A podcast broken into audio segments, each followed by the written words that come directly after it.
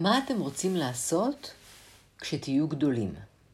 כתבה עדנה שמש בעיתון עיניים, עיתון לילדים, יולי 2020. בימים כתיקונם, בני נוער מכל העולם הולכים בכל יום לבית הספר כדי ללמוד ולפתח קשרי חברות. ורק לאחרונה, בגלל נגיף הקורונה, הלמידה מתבצעת מרחוק. ואולם, בעולם יש מיליוני ילדות וילדים במדינות עניות שאינם הולכים לבית הספר, ומעולם לא ניתנה להם ההזדמנות לתהות במה ירצו לעסוק בבגרותם. הם קמים בכל בוקר מוקדם מאוד, ויוצאים לשעות ארוכות של עבודה מפרכת.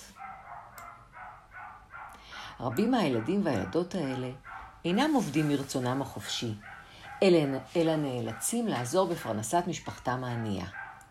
בדרך כלל, המעסיקים אינם דואגים שיהיו לעובדים צעירים אלה תנאי עבודה הוגנים, וגם משלמים להם שכר נמוך מאוד תמורת עבודתם.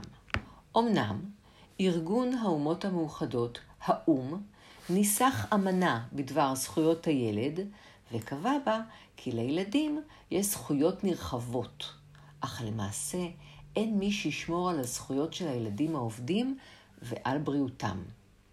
איש גם אינו מגן על זכותם לרכוש השכלה ועל הזכות הבסיסית שלהם לחוות ילדות.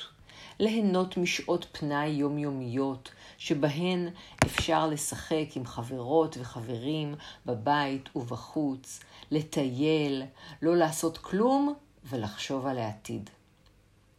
ילדים עובדים בניגוד לרצונם בכל מיני עבודות קשות. במצרים ובאפגניסטן למשל, ילדים וילדות, לעתים בני עשר, הורגים בידיהם שטיחים צבעוניים כל היום.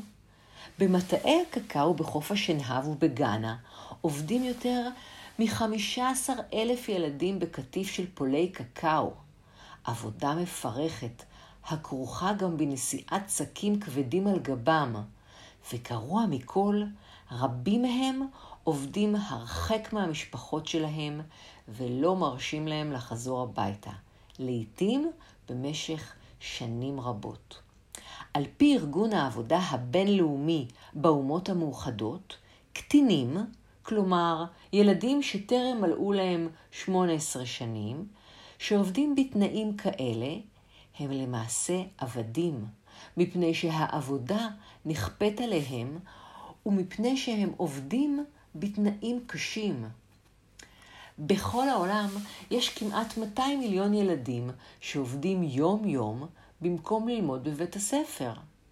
רוב הילדים העובדים מועסקים כיום ביבשת אפריקה, במדינות שמדרום לסהרה.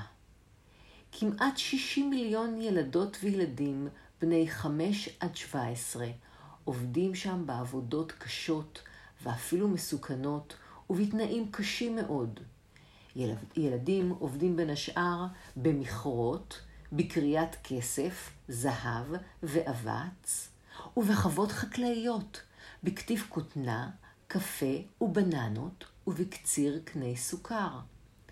ככל שהמדינה ענייה יותר, כך גדל שיעור הילדים העובדים בה.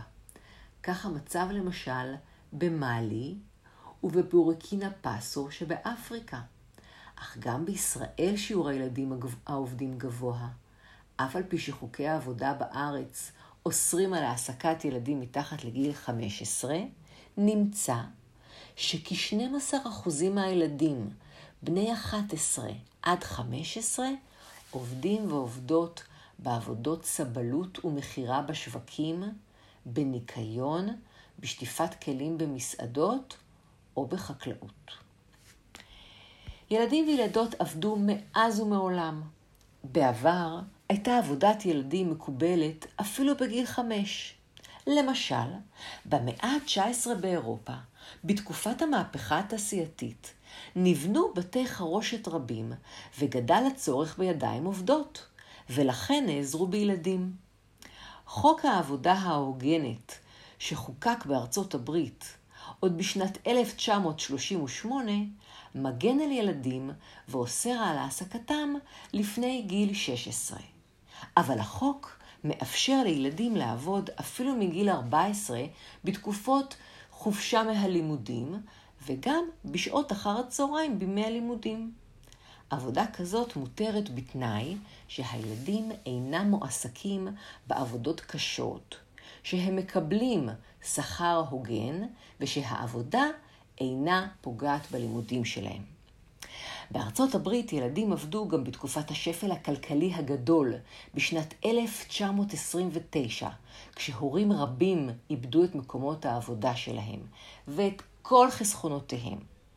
בתחילת המאה ה-20 הגיעו לארצות הברית מהגרים רבים, ורוב הילדים עבדו אז כדי לעזור בפרנסת המשפחה. אפילו תנועת הנוער הישראלית, הנוער העובד והלומד, קמה בשנת 1924 כהתאגדות של בני נוער שעבדו וביקשו להגן על זכויותיהם.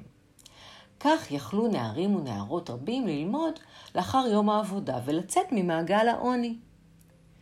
כיום יש בעולם תנועה של אנשים שאינם קונים מוצרים שייצורם כרוך בניצול ילדים. הם מחרימים מוצרים כמו נעל, נעלי התעמלות ובגדים המיוצרים בעבודה שמנצלת ילדים, או מוצרי שוקולד מחברות שקונות את הקקאו ממדינות במערב אפריקה, המעסיקות ילדים בקטיף פולי קקאו. איגודים לזכויות אדם תובעים את החברות האלה בבית משפט, ואם הן נמצאות אשמות, מוטלים עליהן קנסות כבדים. הפרסום הרע פוגע בחברות האלה גם משום שצרכנים נוספים נמנעים מלקנות את המוצרים שלהן.